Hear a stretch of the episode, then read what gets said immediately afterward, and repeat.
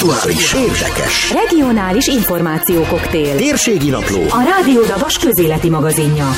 Ez a térségi napló a Rádió Dabas magazinműsor, a vendégem pedig Hende Máté, ceremóniamester. Szia Máté, köszöntelek a műsorban. Sziasztok, én is köszöntök minden hallgatót, és hát különös tekintettel az esküvőre készülő jegyes párokat. Az esküvőre készülő jegyes párok most elég nehéz helyzetben így van. vannak. A veszélyhelyzet kihirdetése óta minden megkérdőjeleződött számukra. A hely, a ruha és maga a ceremónia is. Avasd be minket a részletekbe, hogy néz ki mindez a gyakorlatban. Ugye már elég régóta nem lehet nagy létszámú rendezvényeket, eseményeket tartani. Nem irigyeljük a, a most esküvőre készülő párokat, azban biztosak vagyunk. Ugye, amikor bejött ez a, vírus helyzet, akkor első körben jött egy ilyen rendelet, hogy szabadtéren 500 fő, zárt térben pedig 100 fő, és akkor először ezzel kezdtek el gondolkozni a párok, illetve hát mi is ebben segítettük őket, de ez nagyon rövid ideig élt ez a rendelet, utána azért le lett tiltva az egész. De ehhez hozzá kell tenni, hogy ha netán mondjuk ezt újraengedik, ezt a 100 főt, akkor ebbe úgy kell számolni a pároknak is, hogy ebbe a, a szolgáltatók is beleesnek. Tehát, hogy ez esetben mondjuk a vendég létszám az, az 70-80 körül lehet, hogyha akarják ilyen feltételekkel megtartani az esküvőt, mert hogy bele kell számolni a, a szolgáltatókat, ők pedig azért vannak. Egy helyszínt nézzük, ott is azért rengeteg ember működik közre.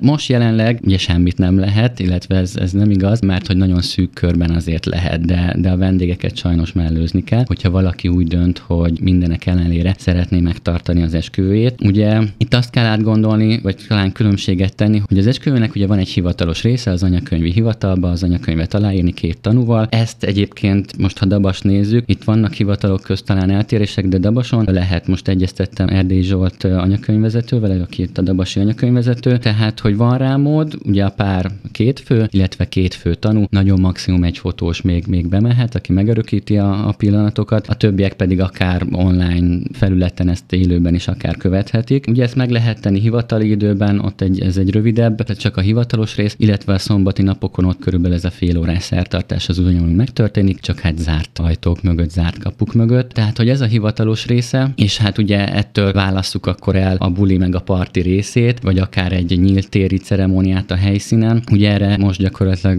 mondhatjuk, hogy nincs lehetőség egy ideig, de erre is igyekszünk pároknak lehetőséget találni, segíteni őket ebben. Azért beszélek itt néha többes számban, mert én a, a Ceremóniamester Szövetség tagjaként vagyok most is itt, és így működök, így tevékenykedek. Tehát több lehetőséget próbálunk a, a pároknak fölajánlani, amiből remélhetőleg tudnak élni és választani. Hát egyfelől első körben ugye van lehetőség egy átfoglalásra. Ugye most vagyunk április-május, az április-májusi párok ők már azért többnyire átfoglaltak egy őszi-téli esküvőre. A június is már elindult, ott ugye fölmerül a kérdés, hogyha valaki nagyon ragaszkodik egy nyári időponthoz, akkor ott netán egy egész évet is hajlandóak ők halasztani, tehát jövő nyárra, de első körben talán érdemes tényleg itt az ősztérre is gondolni. Ugye az emberek fejében azért főleg egy, egy ilyen szép napsütéses nyári esküvő van, de én azt gondolom, ettől nem kell megijedni. Egy őszi dekor, egy őszi hangulat, és egy téli is ugyanolyan gyönyörű és hangulatos tud lenni. Itt már átgondoltuk, hogy milyen előnye lehet egy téli esküvőnek. Hát ha esik a hó és gyönyörű havas táj van, akkor az gyönyörű. Ugye előbb sötétedik, tehát hogy előbb indul a buli, és remélhetőleg így hosszabb ideig is tart. Úgyhogy ez mindenképpen előny lehet, hogy abszolút nem kell ettől sem tartani, én azt gondolom. Tehát ez egy átfoglalás, most elindult egy ilyen átfoglalási hullám, tehát én is azt javasolnám a pároknak, hogy minél előbb akár egy ilyen B-tervet, ha még nem is döntik el teljesen, de egy B-tervnek legyen egy későbbi őszi-téli dátum, mert hogy most mindenki ezen dolgozik, és ugye így ezáltal fogynak az őszi-téli dátumok is, de gyakran a, a helyszínek is szolgáltatók igyekeznek akár hétköznapi dátumot is ajánlani, tehát hogyha valaki nem ragaszkodik, a leggyakrabb ugye a péntek szombat, ha ehhez nem ragaszkodnak a párok, akkor azért egy kicsit könnyebb dolguk van, ha ragaszkodnak hozzá, akkor, akkor pedig kicsit nehezebb, mert hogy most ugye mindenki elkezdett átfoglalni itt őszre térre. Ezen kívül, amit még talán lehet javasolni, és el is neveztük egy ilyen fantázia nevet, hát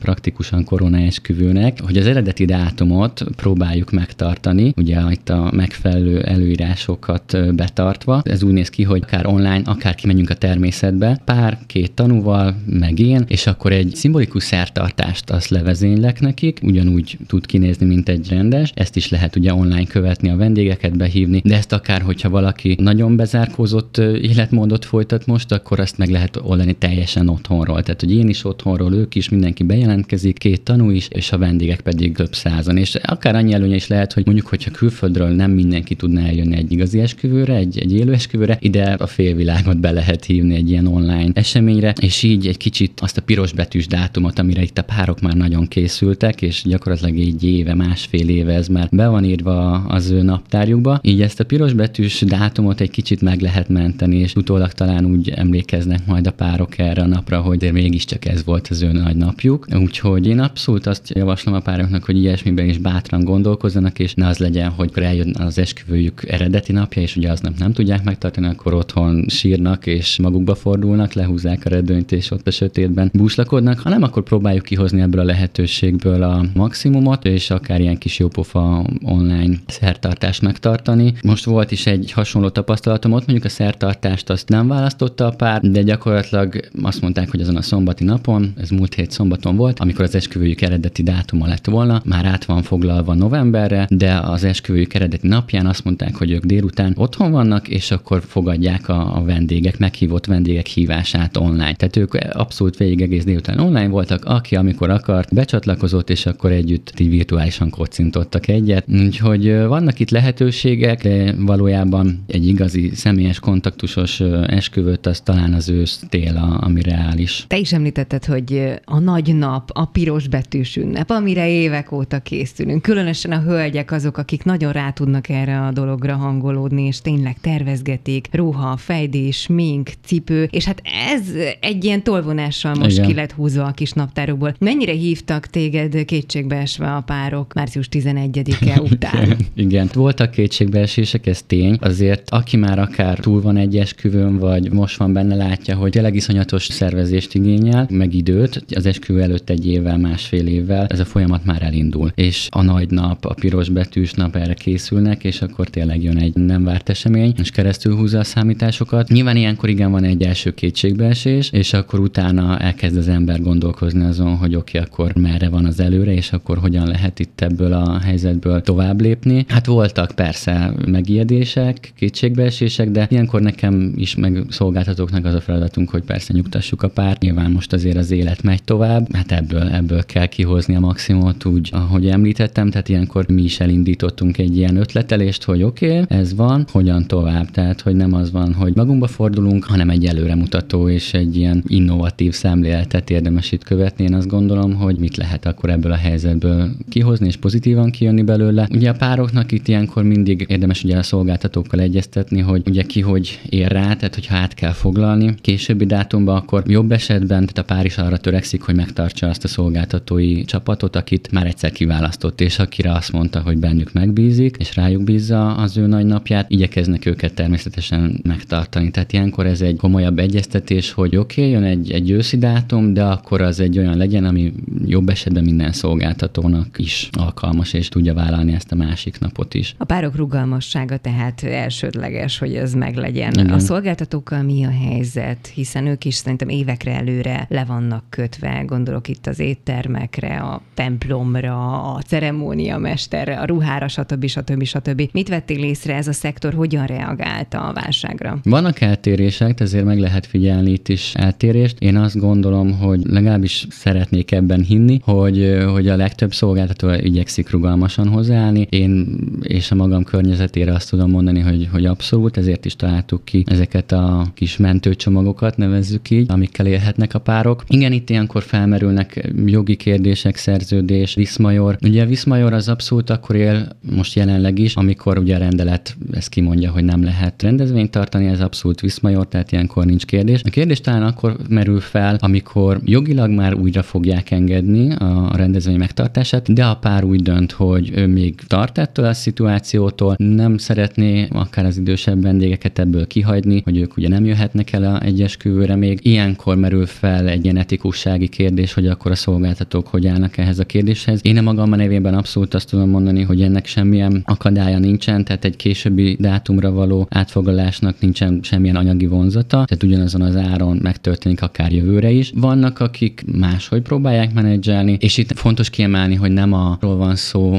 egy ilyen ilyen ár különbözetnél, hogy akkor jövőre mondjuk árat emelünk, és akkor mondjuk ha valaki kényszerűségből most át kell, hogy foglalja 2021-re az esküvőjét, akkor természetesen vannak olyan fix költségek egy szolgáltatának, például egy, egy étteremnek, egy helyszínnek, hogy ők ugye rengeteg alapanyagból dolgoznak. Tehát, hogy van ez a fix költség, ami ha emelkedik, akkor nekik is muszáj emelni az árat jövőre, de van egy olyan része, ami akár a, ugye a munkaerőt nézzük, amiben azért szerintem az az etikus, hogy ha ebben a helyzetben ugyanazon az áram vállaljuk a, az esküvőt akár jövőre is, és a szokásos évi áremeléstől eltekintünk. De itt fontos tényleg megint kihangsúlyozni, mert ebben vannak itt a piacon is és a, a szakmában nézeteltérések és összeütközések, hogy nem arról van szó, hogyha valakinek tényleg a fix költségei emelkednek, most mondjuk az üzemanyag az például pont alacsony, de bármilyen költsége, ha emelkedik, akkor ezt muszáj úgymond a szolgáltatást igénybevőre áthárítani. Most ugye a párokról beszélünk, de ezen túli áremelést azt gondolom az az etikus, hogyha ezzel úgymond idézélben nem büntetjük a, a párokat,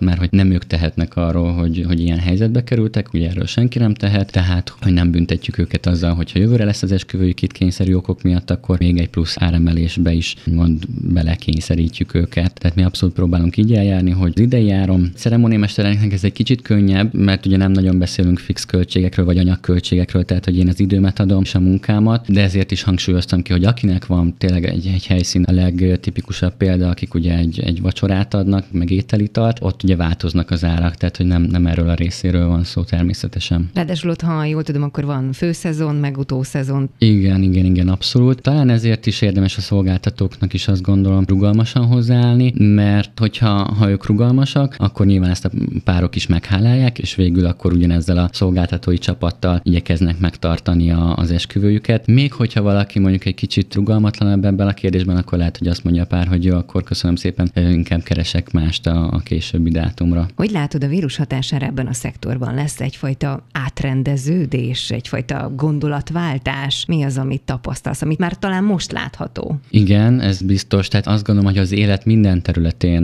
most tapasztalható egy átalakulás, akár itt mentális és érzelmi dolgokról, ha beszélünk. Így az esküvő is hát egy kiemelten egy nagyon érzelmes nap, a pároknak a, a nagy napja és a legboldogabb napja, vagy hát legalábbis az egyik legboldogabb napja az életükben. Tehát, hogy biztos, ha egy kicsit ilyen mentális és spirituális dolgokra gondolunk, akkor még nagyobb értéke lesz egy esküvőnek. Tehát, hogy most, ha, ha azt mondjuk, hogy most nem házasodhatnak össze, mármint olyan értelemben, ahogy, ahogy ott van velük a vendégsereg is, és mondjuk össze lesz meg lehet tartani, én azt gondolom, annak hatalmas értéke lesz, és egy még nagyobb ünnep lesz a nagy betűkkel értve az ünnepet, hogy tényleg újra együtt lehet a család. Ugye egy esküvőn egyébként is gyakran olyan emberek találkoznak, akikkel ritkán találkozik az ember, tehát egy nagyobb körű család és baráti kör jön össze, és ezért egy remek alkalom egyébként is az ünneplésre, mert hát lássuk be őszintén az életben nagyon ritkán, vagy talán soha nincs ilyen alkalom, amikor az embernek tényleg minden szerette, ott van az a nagyságrendileg akkor száz fő egy időben, egy helyen, mert ugye az ember találkozgat külön-külön a barátaival, vagy most